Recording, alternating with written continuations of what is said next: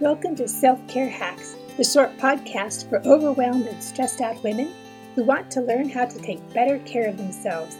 I'm your host, Anita Ojeda. I used to suffer from overwhelm and stress too, but I've learned how to take care of myself and take care of others. You can too. I'm so bored.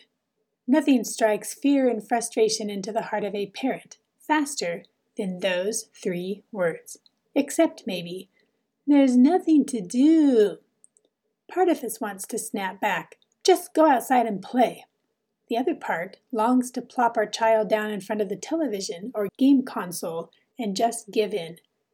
These summertime hacks will act as an antidote to boredom for your kids. As an added bonus, they'll have opportunities to put into practice things they learned during the school year in fun and creative ways. This will help foster a sense of lifelong learning in your children, something very, very important for their future mental and academic well being. So, here is my go to list. We'll start with at home activities. First of all, menu planning. Enlist your kids in helping you plan weekly menus. You'll find the perfect opportunity to talk to them about healthy eating choices, balanced meals, and food preferences.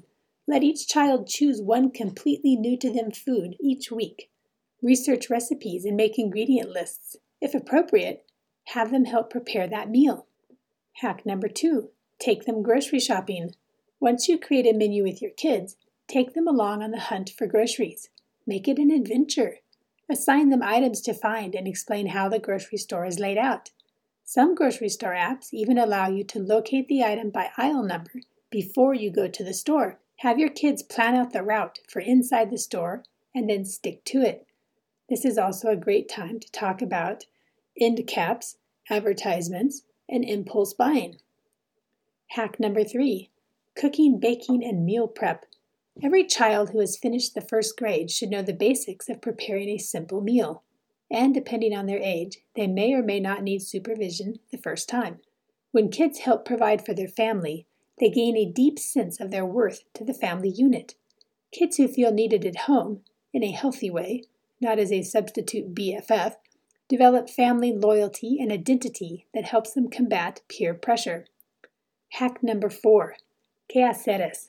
That's the Spanish word for chores, and I like it a lot better than the English word. Chores sounds like a burden. The word quehaceres means to do things things that we just do because they have to get done in order to make our lives more comfortable. Make sure your kids understand how the things they have to do contribute to the family's well being. If they see you doing the to do things as an act of service, they'll adopt the same attitude. Make sure that if you have boys and girls, they share equally in the quehaceres. Here are some other at home ideas. Hack number five have kids help you make up a daily or weekly routine. If kids plan out their days and weeks, you can always remind them that they came up with the plan. Kids secretly, or not so secretly, crave order and routine.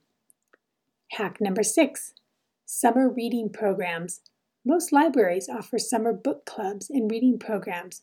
Come up with a plan for helping your kids earn prizes.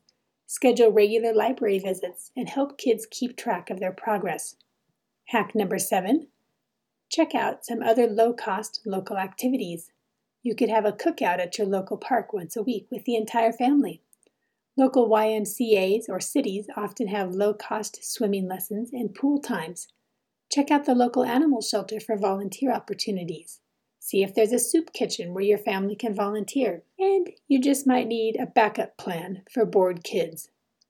So, hack number eight is create an activities jar the start of the summer, help your kids brainstorm lists of things they would like to do.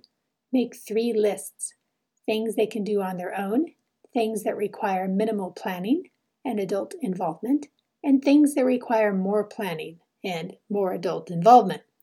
Write each activity on color coded pieces of paper. You could use the stoplight colors to help them learn all about stoplights, for example. Easy activities on green paper might include read a book, play a game, have a doll tea party, color, draw, build a furniture and blanket fort, etc. Activities that require more planning, written on yellow paper, could include have a friend over, make cookies, plant seeds or flowers, go to the park, etc. Write activities that require more planning on red paper. For example, plan a sleepover party for friends, go for a hike, camp in the backyard, or visit the library. Fold the slips of paper in half and put them in a jar. If your child claims they don't know what to do, tell them to pick a green slip out of the jar. If you have time to assist them with an activity, they can choose a yellow slip. Save the red slips for when you have plenty of time to assist them. This activity will not only teach them to categorize, it will help them learn the benefits of delayed gratification. And here are some ideas for vacation planning and learning opportunities. If you enlist your kids in planning your family vacation, you'll have a plethora of opportunities for them to use their creative and practical thinking skills. For example, geography. You could use the destination as a geography lesson. Talk about how you use maps and discuss the physical features of your destination. Talk about what kinds of clothing you need to take based on the geography of the area. Math. Have your kids help you figure out the cost of gas, plane tickets, hotels, food, etc. And this leads right into personal finance. Help them understand the importance of a budget and sticking to it.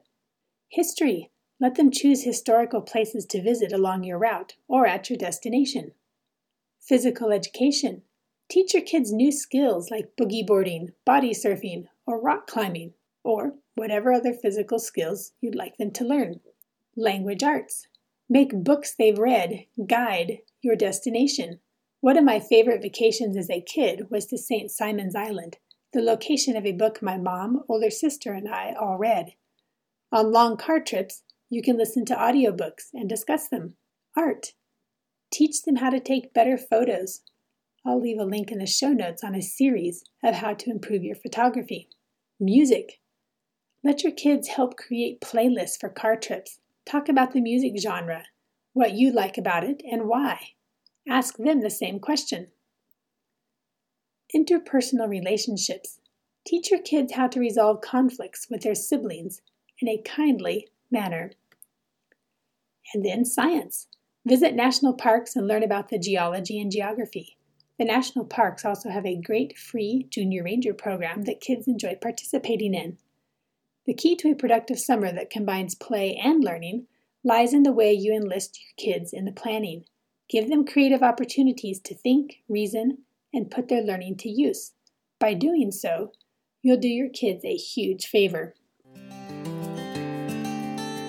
Remember, having happy kids at home who aren't whining and complaining about how bored they are all summer long is a boon for you.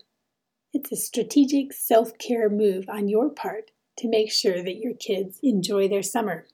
So don't forget the hacks that you can start using just as soon as the school bell rings on the last day. Enlist your kids to help with menu planning, grocery shopping, cooking, baking, and meal prep, and make a list of quehaceres Hack number two have kids help you make up daily or weekly routines. Hack number three enlist them in summer reading programs. Hack number four look for low cost activities through your local school district, YMCA, or animal shelter. Number five, create an activities jar with activities that kids can do on their own with a little bit of help or with a lot of help. Anytime your kid says they're bored or don't know what to do, send them to the jar. And hack number six when you're planning your vacation, think about all the different learning activities. You don't have to be a hardcore homeschooler when you do this, but just think of casual ways to include learning into your summer vacation experience. Come back next week when I talk about camping in the Walmart parking lot. Take care of yourselves, my friends. You are worth it. You can find me at selfcarehacks.net or check out the show notes for links to my social media accounts. If you enjoyed this podcast, take the time to tell a friend. Together we can build each other up and teach each other how to take better care of ourselves. I'll see you here next Tuesday with more self care hacks to help you overcome the overwhelm.